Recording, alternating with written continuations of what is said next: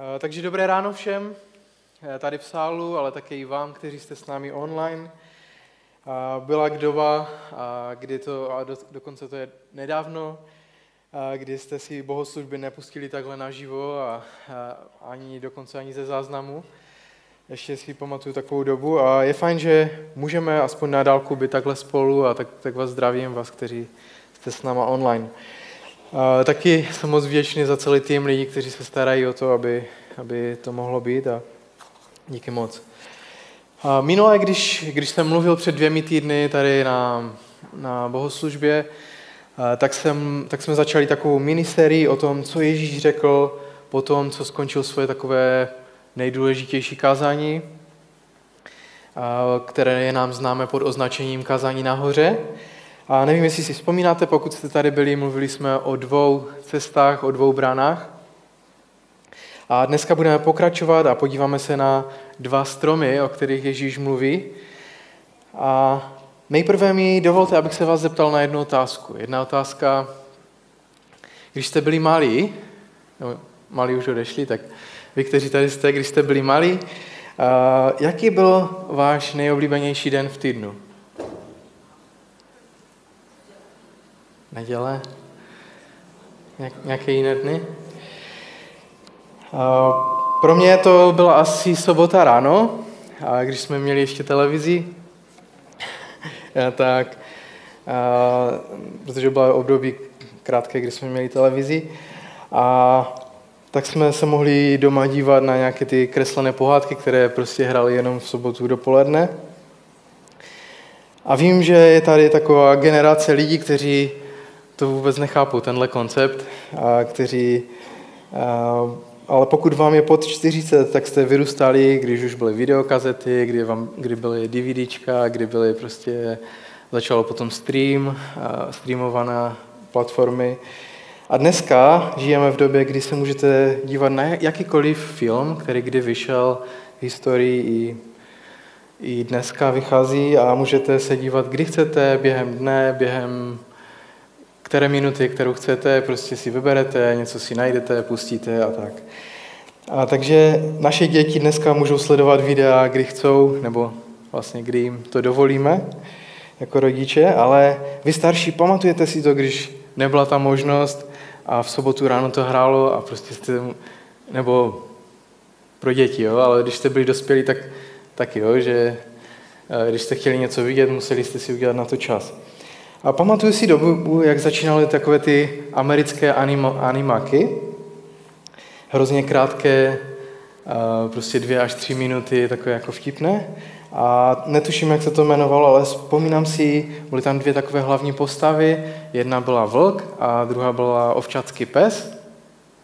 Bylo to fakt strašně krátké, ale bylo to vždycky o tom, že jedna, v jedné té epizodě Eh, prostě ten vlk se snažil nějak ukrást ovečky tomu ovčatskému psovi a, a vlastně nikdy se mu to nějak nepodařilo, vždycky ho ten ovčatský pes nějak chytil, ale byl občas nějaký díl, kde, kde se mu to jakoby podařilo nějak ukrást nějakou ovečku a bylo to právě tehdy, když si vlastně na sebe nasadil uh, ovčí nějakou masku a prostě zapl zipem a vypadal jako ovečka a tak ten, ten pes si toho nějak nevšiml a prostě podařilo se mu nějakou tu ovečku ukrást. A, a takhle mi to utkvělo v paměti a proč o tom mluvím je, protože přesně tenhle ten obraz používá pán Ježíš v závěru toho kázání nahoře. O, o lidech, kteří tvrdí, že mluví za Boha, a, ale, nebo že skrze ně mluví Bůh, ale doopravdy to tak není a, a jsou falešnými proroky. Tak pojďme se spolu na to podívat. V Matouši 7. kapitole od 15. verše je tam napsáno. Dávejte si pozor na falešné proroky, kteří k vám přicházejí v ovčím rouše, ale uvnitř jsou to draví vlci. Vypadají jako beránci, vypadají jako ovečky, ale doopravdy přichází a devastují a ničí. A toto místo, které vidíte na projekci, je známo jako hora blahoslavenství a mnohým se jeví jako nejpravděpodobnější místo, kde Ježíš kázal toto kázání nahoře. A Je to severně od Galilejského jezera, tam vidíte to jezero tam vlastně nahoře a, jakoby to je pohled z kopce. Jo? A, mm, a to kázání je v našich biblích ve třech kapitolách Matoušova Evangelia, pátá, šestá a sedmá kapitola. Není to úplně krátké kázání, já to budu mít asi dneska kratší trochu. A, a to kázání Ježíš pronesl na vrcholu jeho popularity, prostě sebíhali se mraky lidí, proudili z měst, vesnic, aby ho viděli, aby ho slyšeli a na vlastní oči, aby mohli, mnozí slyšeli o tom, že Ježíš je ten, který dělá zázraky, který dělá mocné věci, mocné činy, ale chtěli vidět na vlastní oči to, co dělá. A jiní chtěli slyšet, co říká a zjistit, co tím sleduje, proč ho nasleduje tolik lidí. A na počátku, když Ježíš viděl ten dáv, tak vystoupil nahoru, posadil se, shromaždil kolem sebe své učedníky a, a začal je vyučovat. A to je počátek kázání nahoře. A říká, dávejte si pozor na falešné proroky, kteří k vám přicházejí v ovčím rouše, ale uvnitř jsou to draví vlci. To je úplně na tom konci kázání nahoře. Mluvil, mluvil, mluvil, kázal a předtím, než propustil ten dáv, tak, tak jim chce říct nějaké zásadní věci. Samozřejmě ty věci předtím byly taky zásadní, ale tady zdůrazňuje něco. A, mm, a říká, každý, ne, každý, kdo vypadá jako ovce, je ovce. A ne všichni vlci vypadají jako vlci. A než se ponoříme do toho dnešního kázání, tak chci říct, že to, o čem dneska budeme mluvit, tak když jsem se připravoval, tak jsem si uvědomil, že to je hrozně důležité slovo. Mám, mám ten pocit spoustukrát do roka, když vlastně se člověk připravuje najednou zjistit, jo, to je, to je fakt vážně důležité. A protože věřím, že jsou situace v našich životech, které prostě máme nevyřešené někdy otázky, které si dáváme a možná dneska budeme moct na to podívat společně. A když Ježíš uzavírá teda to kázání nahoře, tak se obrací na posluchače s prozbou nebo výzvou, výzvou aby ho neignorovali. Říká, podívejte se na mě. On chce, abychom ho, chce, abychom ho brali vážně. Chce, aby ho ti posluchači brali vážně, ale chce i po nás dneska, abychom ho brali vážně. A dnešní slovo obsahuje tři obrazy a první, kterým jsme už začali, je teda ovce a vlci. Je tam ten verš, dávejte si pozor na falešné proroky, kteří k vám přicházejí v ovčím rouše, ale uvnitř jsou to draví vlci. Takže jde o to dávat pozor na falešné proroky. Ježíš říká, že ne každá ovce je ovce, ne všichni vlci vypadají jako vlci, někdy vypadají jako ovce. A proč to, proč to Ježíš říká předtím, než propouští dav? Že?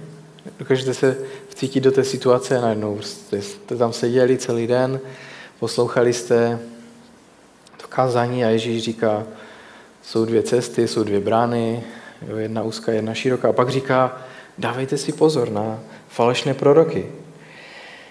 A tak Ježíš předtím, než propouští dav, protože když lidé sestoupí z hory, jsou zpátky ve svém zaměstnání, zpátky ve své rodině, zpátky ve své vesnici, ve svém městečku a oni začnou slyšet obrovskou vlnu valící se kolem nich eh, různých hlasů, které tvrdí, že mluví Boží slovo, nebo kteři, kteří mluví Boží názory, nebo ve jménu Boha.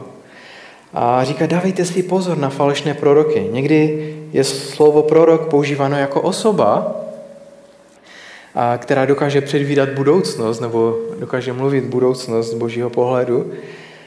A třeba zítra 14-15 bude pršet nebo něco takového. To může být taky meteorolog. A nemyslím si, že Ježíš myslí něco takového tím slovem prorok. Myslím si, že myslí někoho, kdo tvrdí, že mluví za Boha nebo, nebo v božím jménu, to, co říká Bůh. A Někdo, kdo se ukáže v životě a tvrdí, že reprezentuje Boží hlas. Znáte to? A teď k vám mluví pán. a, a prostě promlouvá nějaký takový hlas. A když lidé sešli z hory, byly tam tuny různých hlasů, kteří tvrdili, že, že to je boží hlas. A podíváme se na pět z nich. Byl tam hlas Saduceů, byl tam hlas farizeů, hlas esejců, hlas Herodiánů a hlas Zélotu. Bylo tam ještě více skupin, ale to jsou takové hlavní. A kdyby se někdo z vás zeptal, Židé v Ježíšové době, co očekávali, co byla jejich naděje, tak hrozně moc záleželo na tom, jaké skupiny jste součástí.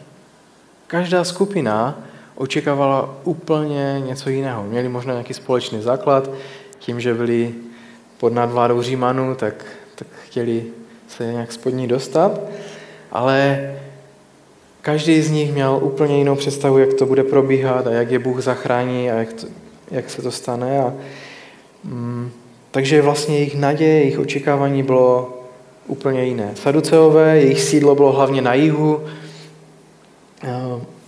vlastně kolem Jeruzaléma, kolem chrámu, oni se vlastně soustředili kolem, okolo chrámu, byli kněžími často, anebo nějak pracovali v chrámu. A mm, byli, a teď vlastně římané napadli Izrael, byli, byli vlastně okupanti, nad, vládli nad Izraelem, ale zrovna ti saduceové měli zrovna takový ten postoj, ale my tady máme ten chrám. Je to naše místo, které nám Bůh dal, ze kterého můžeme nějakým způsobem máme nějakou autoritu nad duchovním životem lidí. A, takže hlas saduceů, možná saduceové mluvili nějakým způsobem a projevovali boží hlas a, a tak severu v Izraeli. A, kolem Galilejského jezera a tam v Galileji. A tak ten kněz tam byl někde dole v Jeruzalémě, a, ale farizové šli ještě dál a říkali, um, máme být kněžími ve svém městečku, ve své vesnici, ve svém domě a tak šli prostě dál a, a všechny ty příkazy, které byly pro, pro očišťování se v chrámu a tak, tak oni to převedli ještě dál a, a dělali to v těch svých vesničkách a městečkách. A tak kněz tam dole v tom Jeruzalémě dělal takové to umývání rukou, ale oni, oni snažili, aby to bylo všude v těch městech. A o co víc, Oni věřili, že Bůh přijde se, ke svým lidem pouze tehdy, když bude dostatečný počet lidí, kteří budou činit pokání a změnit svůj život, kteří budou činit Boží vůli. Takže oni byli hrozným tlakem ve společnosti. Farizové byli eh, lidi, kteří tlačili na, na ostatní, aby, aby činili Boží vůli, aby činili pokání, aby nasledovali všechny ty příkazy. Takže lidé z jedné strany je obdivovali a z druhé strany se jich báli, protože vždycky bylo co najít, co, co nedělali. Asi skončilo to. Dobrá. Eh, takže nějakým způsobem eh, to byli farizeové a rozdělovali lidi na ty, kdo jsou uvnitř a kdo jsou venku, kdo jsou čistí, kdo jsou nečistí. A pak šla další skupina. Esejci, to byli Ti brali farize a saduce jako skorumpované slabochy a esejci prostě to brali tak vážně, že oni si říkají, my nemůžeme vůbec být v té společnosti, protože to nás špiní, takže vlastně oni se stranili, oni žili v poušti, někde kolem mrtvého moře, v jeskyních, různě se stranili lidi a žili ten svůj život před Bohem tak jakoby v tom oddělení se od toho hříchu, od té společnosti, která se furt plácá v různých nějakých hříších a ne, některé věci, nebo se jim to nedaří. Ale jim, oni byli ti, kterým, kterým se to jakoby dařilo. A potom byli úplně opak, to byli Herodiáni. Eh, vidíte tam to jméno, pět prvních písmen, Herod, Herodes. Je to podle krále Heroda, izraelského krále, nebo podle celé té dynastie.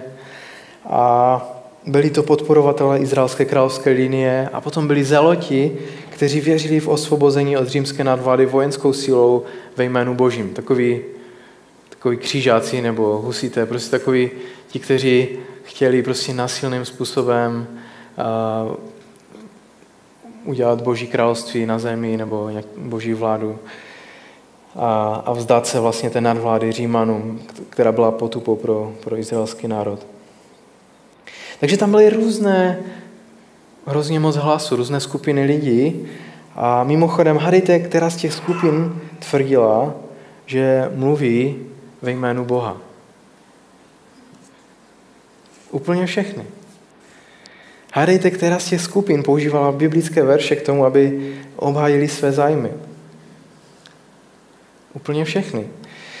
A když Ježíš řekl, dávejte si pozor na falešné proroky, protože ne každý, který mluví v božím jménu, opravdu mluví to, co Bůh říká. A někdy vypadá jako beránek, ale v postoji, vyučování, v charakteru to působí spustošení a zkazu. A říká, dávejte si pozor. Tak se vás chci zeptat, komu dovolíte mluvit do svého života? V Ježíšově životě ke konci jeho služby, po poslední, ve, nebo eh, v období, kdy byla poslední večeře ještě předtím, než byl zatčen, jeden z jeho učedníků, Filip, najdeme to v Janovi ve 14. kapitole, Filip říká, Ježíši, stačí, když nám jenom ukážeš Otce, když nám jenom ukážeš Boha. A Ježíš odpovídá tím známým a důležitým komentářem a říká, kdo viděl mě, viděl Otce. A v důsledku tím říká, to, co jsem vám říkal na té hoře, je dokonalým odrazem toho, jak nás Bůh stvořil. Vyjádření toho, že nás zná, že nás touží vést. A podle jeho učedníku, podle toho, co čteme, Ježíš říká, že má autoritu mluvit za otce, že to, co říká on, že říká i otec. Pokud Ježíšův hlas reprezentuje a odráží boží hlas, hlas našeho Otce, který je v nebi, který nás stvořil, který nás zná do detailu, tak je to hlas, kterému my máme naslouchat. To je ten hlas, kterému máme naslouchat. To je ten hlas, který je důležité, abychom dávali na něho pozor. A když Ježíš skončí své kázání, tak říká, dávejte si pozor, dávejte si pozor. To, co chci tím říct dneska pro nás je, že to, to že něčí kniha leží v poličce v křesťanském knihupectví, to ještě neznamená, že co píše ten autor je Boží slovo. Věřili byste tomu? A to, že nějaký pastor je v televizi, neznamená, že to je Boží hlas do tvého života. Jen proto, že někdo je nějaký dynamický vedoucí a má rostoucí službu a, a, a zbor, to ještě neznamená, že jeho hlas je božím hlasem do tvého života. Jen tím, že někdo neuvěřitelně obdarovaný hudebník vydá CD, hraje na křesťanském rádiu a všichni si to pouštějí, ještě neznamená, že to je boží hlas do tvého života. Kdo je tím božím hlasem do tvého života? Pokud vlk nevypadá jako vlk a často má ovčí roucho, jak můžeme vůbec poznat jak rozdíl mezi ovcí a vlkem? Jde to vůbec poznat? Ježíš nám to říká hned v dalším verši, a, ale mění nějaké to přirovnání, tu metaforu, ten obraz. Mění to přirovnání z vlka a ovce a přechází ke stromu a je tam obraz ovoce. Říká strom a ovoce, druhý bod. A hned po těch ovcích a vlcích začíná tímto. Říká, poznáte je po jejich ovoci. Takže mění ten obraz z vlka a ovce na, na strom a ovoce. A je to pokračování. Mluví o tom, že vlky a ovce poznáme podle jejich ovoce. Co říká dál? Říká, sklízejí se snad hrozny strní a fíky z bodláčí? Četl jsem, že existuje někde, existují nějaké trní, které z dálky vypadají na první pohled jako hrozny, ale zblízka je jasné, že to není víno a nikdo to nezbírá. A znova existuje při nějaké borlači, které z dálky vypadá jako fíkovník, ale zase zblízka je jasné, že tam nikdy žádné fíky nebudou, protože to není fíkovník, ale borláči. A to, co Ježíš říká dál je, tak tedy každý dobrý strom nese dobré ovoce a špatný strom nese zlé ovoce. Dobrý strom nemůže nést zlé ovoce, stejně jako špatný strom nemůže nést dobré ovoce. A pak říká, že takový strom, který není dobrý, tak se hodí akorát na podpal, a prostě se poseká a hodí na oheň. A pak se opakuje v Matouš 7.16 a 7.20, je úplně stejný a je tam napsáno, a tak tedy poznáte je po jejich ovoci. A mám teda otázku, o jakém ovoci to tady Ježíš mluví? Když bych to jenom tak nechal, takže poznáte falešné učitele, falešné proroky po jejich ovoci. Tak díky. Že? To vám moc ne- nepomáhá. Díky mám teď druhou metaforu a moc mi to stejně nepomůže, protože i, i ovoce někdy je takové, že si řekneme wow a, a přesto to nemusí být od Boha, že? Otázka, o jakém ovoci tady Ježíš mluví.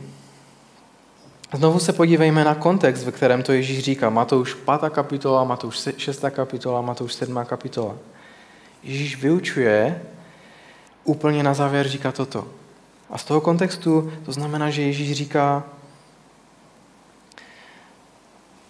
sedí nebo pasuje jejich životní styl, to, co mluví, jejich tón a to všechno do toho, co jsem právě řekl? A možná Ježíš říká, poslouchejte mě, chci vám představit koncept toho, co, co, co je důležité, Boží království, tu myšlenku Božího království, když Bůh je králem, tak takhle se lidé chovají, takhle lidé jednají.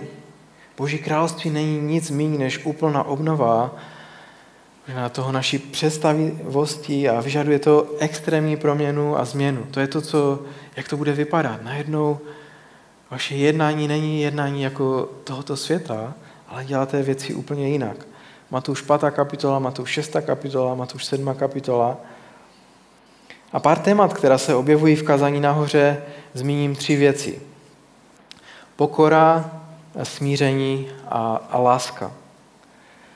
Pan Ježíš začíná kázání nahoře požehnáním nebo takovými těmi blahoslavenstvími a úplně první je blaze chudým v duchu. Blaze plačícím. A já věřím, že jde o duchovní pokoru. Jde, když jdeme k Bohu. Řekneme, že já nemám nic. Pokud nemám tebe ve svém životě, tak jsem úplně ztracený. A opakem je duchovní arogance, která ti zabraňuje přijít k Bohu. A to je část ovoce, která odráží Ježíšův hlas, který odráží hlas jeho otce. Smíření. Co myslím smíření je, že když je něco zlomeno někým, tak zkoušíš podniknout nějaké kroky, to napravit. Rozbité vztahy, rozbité manželství, rodina, přátelství. Nedá ti to, abys udělal všechno proto, aby se to napravilo. Vlastně znovu, v blahoslavenstvích je napsáno blaze těm, kdo působí pokoj. Třetí věc, láska. Už zás, že? Láska, fajn.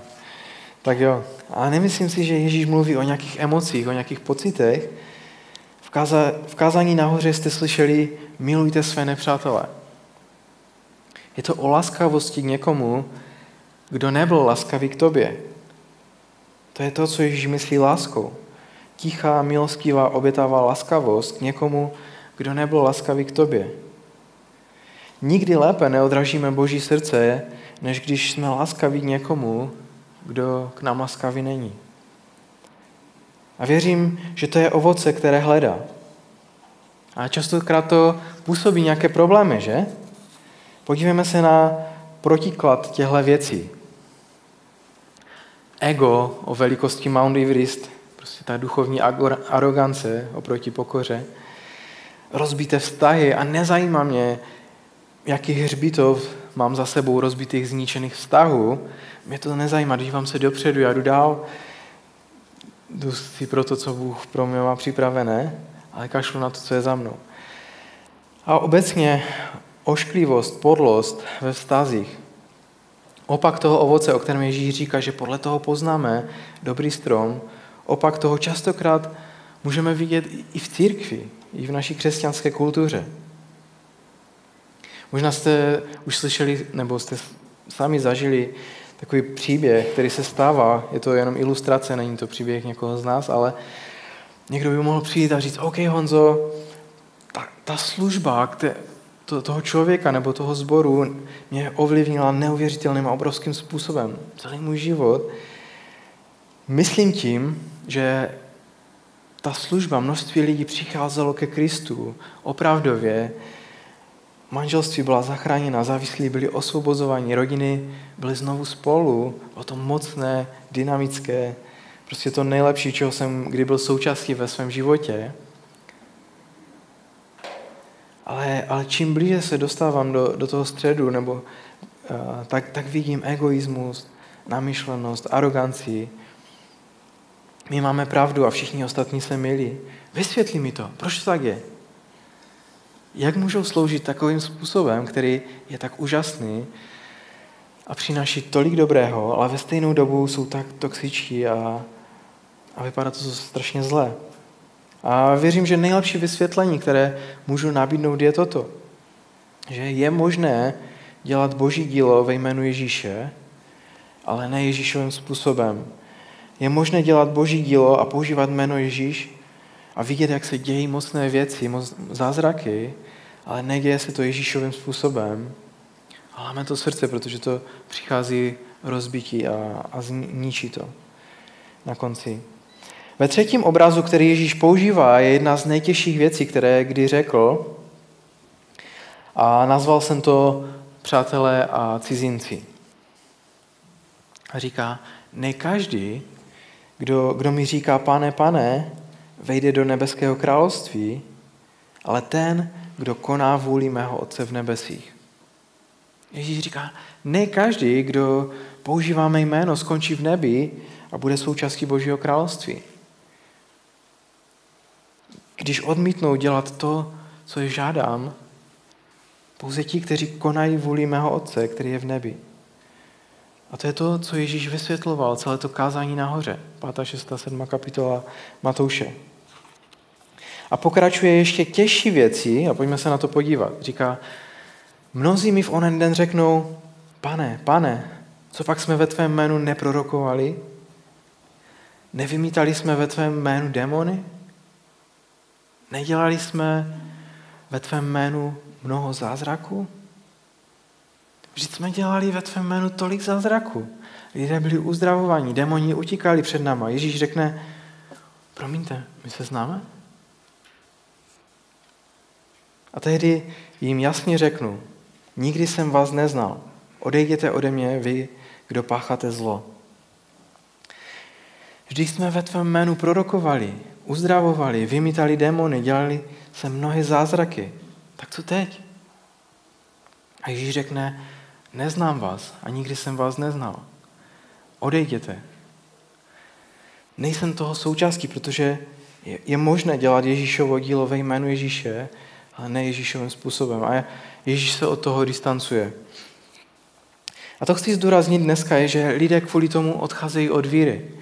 Prostě má, máme dynamickou, obdarovanou, moderní, skvělou službu a přijde nějaké totální selhání jednoho nějakého klíčového vedoucího nebo služebníka a někteří se nedokážou smířit s těmito Ježíšovými slovy a, a s tou nálepkou zla, kterou vidí okolo sebe. A věřím, že, že je to důležité kazání pro nás dneska, protože my žijeme v kultuře dneska, kultuře celebrit, kde si více ceníme obdarování, než si ceníme charakteru. Obdarovaný řečník, obdarovaný evangelista, obdarovaný vedoucí chvál, obdarovaná modlitebnice, obdarovaná organizatorka, kdokoliv, tak moc si ceníme obdarování a často mnohem více než charakteru.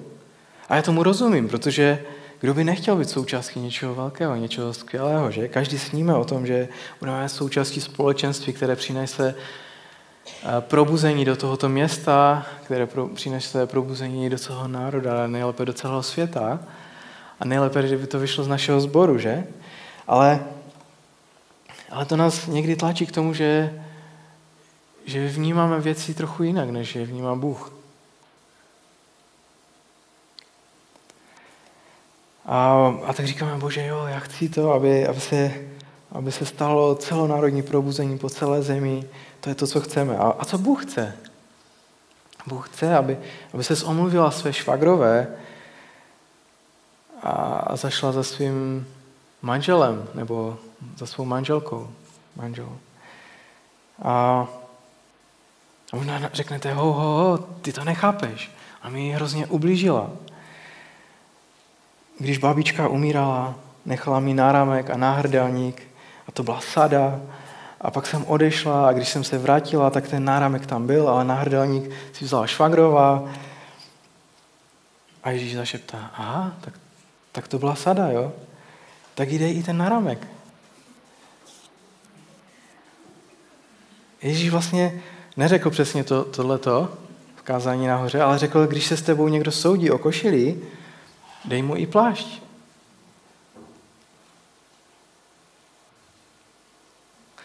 Možná řekne, potřebuješ ten náramek, abys, abys byla plná života? Protože to je moje práce, abys byla plná života.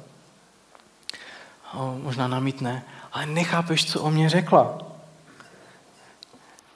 A potřebujeme, když budeme ráno mít stíšení, když budeme, otevřeme svoji Bibli, když se budeme modlit, tak potřebujeme říct, dobrý Bože, žehnej moji švagrovou, žehnej mého manžela, žehnej moji manželku, nebo někoho, s kým jsme se zrovna pohádali.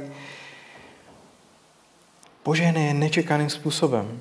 Když se tak budeme modlit, tak to způsobí, že naše srdce je chráněno od zlého, od toho, kdy, kdy zlý chce zabrat ty nejlepší zakoutí našeho srdce.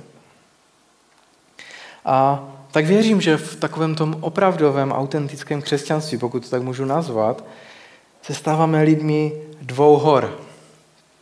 Jedna hora, eh, kousek od Jeruzaléma, kde Ježíš dal svůj život, když trpěl za, za nás a zemřel za nás. A, ale jsme také lidmi hory, kde seděl a vyučoval a, a učeníci poslouchali. Na jedné hoře vidíme Ježíše, který přichází, dává svůj život, dává nám naději a dává nám milost, je, je naším zachráncem. A na druhé toho, který je učitelem a který je pánem. A když zveme Ježíše do našeho života, aby byl naším spasitelem a pánem, tak někdy to může znít jako kliše, ale myslím si, že tím dáváme najevo, že, že jsme lidmi, kteří berou v potaz obě dvě ty místa, kdy přijímáme Boží milost, kdy přijímáme mm, jeho odpuštění a, a, a všechny ty věci, které, které máme, a zároveň ho činíme pánem svého života.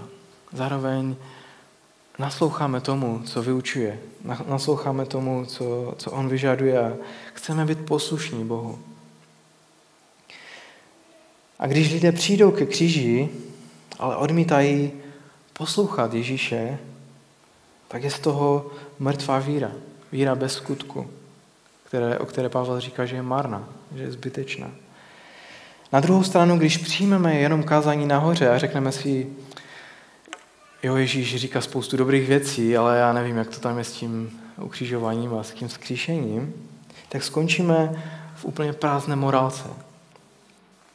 Ale autentické křesťanství je o tom, že jsme získaní skrze Ježíšovu milost a osvobození a zapojení k pokorné lásce a službě Bohu a lidem okolo nás. A tak jako Ježíš miloval a sloužil lidem, kteří byli okolo něj, tak i on od nás očekává, že budeme takým stejným způsobem milovat Boha a milovat lidi, kteří jsou okolo nás. A když nám Bůh dá milost v tom následujícím týdnu, abychom mohli uvidět, možná a i rozpoznávat hlasy, které přijímáme do svého života, jestli jsou to skutečně boží hlasy pro nás, jestli to jsou hlasy, které přináší život, které za kterými je to ovoce, které je dobré, toho, té poslušnosti Bohu, to nasledování toho poselství, eh, z toho kázání Ježíše na, na, na. Jaké hlasy jsou hlasy vlka v ovčím rouně a jaké hlasy jsou, jsou božími hlasy pro naše životy? Tak přemýšlejme nad tím a modleme se. Pojďme sklonit své hlavy.